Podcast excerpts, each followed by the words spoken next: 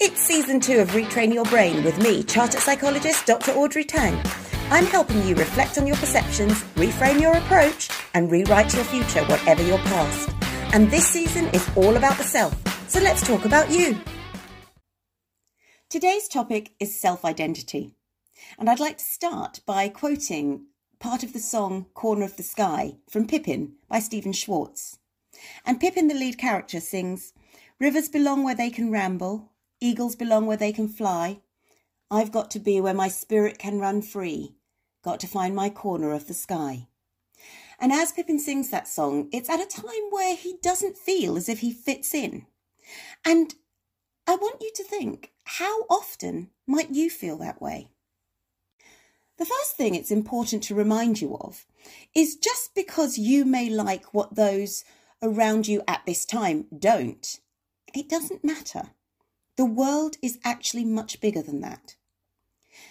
In supporting clients with building a sense of self identity, one of my starting points is an identity wheel. I ask people to draw a wheel with eight spokes, each of which needs to relate to something that you class as identity, which relates to you alone. So this might be ethnicity, birth order, sexuality, your favourite food or movie or music, or a strength or skill that you're particularly proud of, not because someone says you're good at it, but simply because you are, and maybe even a personal motto or mantra. Perhaps you want to try doing this exercise now. And if you are, what I'd now like you to consider is which of your identities do you think about the most? Which of those do you think about the least? Which affect how you perceive yourself? And which do you believe have the greatest effect on how others see you? You would then do this exercise with friends or family and ask them to draw the spokes and offer their perception of you. And at that point, you can begin to explore the differences, the gaps, and perhaps even discuss some of the misconceptions. This really is a great exercise to do, which helps you untangle some of those times when you're stuck and maybe you blame things that are fundamental to you for not getting that promotion or not being able to succeed. You may blame your ethnicity or your sexuality or your age, even. And it's quite important to recognize this because actually, those things may not be at fault for you, but they may indicate problems with how others perceive that particular factor. We know that there are systemic problems in the world, and it's not always you that needs to change. Unfortunately, long term change is exactly that long term, and it takes a long time. So, one thing you can do is begin to work on forming a stronger self belief and appreciating that at least for now, whilst you can still advocate and whilst you can still push to make changes, you may just need to find a slightly different corner of the sky. Make that corner of the sky great, and you'll find a lot of those barriers will disappear. I personally will not define myself as ethnically Chinese. I realise, however, though, it is often the first thing that others will see. And this is actually why I keep my professional name Tang rather than use my married name, which is a British sounding name, so that when Audrey Tang shows up, there's less surprise, for want of a better word. Another reason I don't use this definition, and you'll hear it on this podcast and all my others, is my voice doesn't categorize me either. That doesn't mean I deny my background. I'm very proud of my Southeast Asian Peranakan heritage, although I would almost bet that no one knows what Peranakan actually is. And even some of the historically Peranakan states ask you to tick Chinese or Malay national on ethnic monitoring forms. Peranakan is simply Chinese Malay. It's both.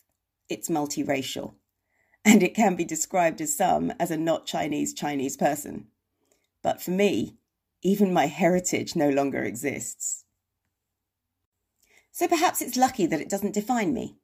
Neither does my age, my sexual preference, my gender, nor my poor eyesight. But if that's the first thing or the only thing that you see, that's up to you. No matter what our identity, the things that happen to us in this world are not always personal. Yes, some of them are, but as I said, this is not what this podcast is about. I appreciate that the world is biased, and I refer to a great quote from Billy Porter who said, It's easy to be authentic when your brand of authentic is in. But when it comes to identity, the most important thing to remember is the greatest gift of all is to know who you are, accept who you are, and then seek to simply be who you are.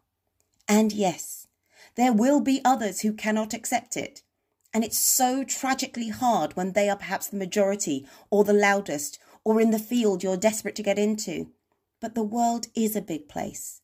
You will find allies.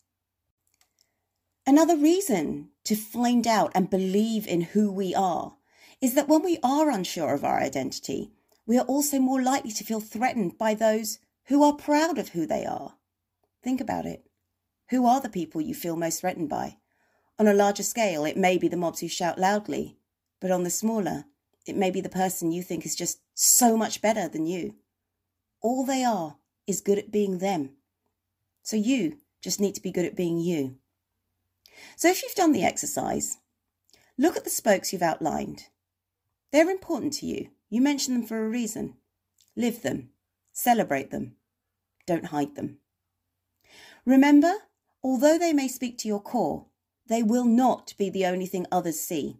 So don't be too quick to think things didn't work out because of something fundamental to you. And even then, if they didn't, because of that, this may not be due to you, it may be the other person's perceptions and behaviors. Know that your identity is your own. Live it, but don't force it on others. It is terribly sad when the people whom we'd like to accept us don't or can't. Maybe you just have to find a different way of building that relationship. And then you can add that strength to the list of things that make up you. And finally, the world is big enough for all of us. Sometimes you just need to find your corner of the sky. And that's all we have time for.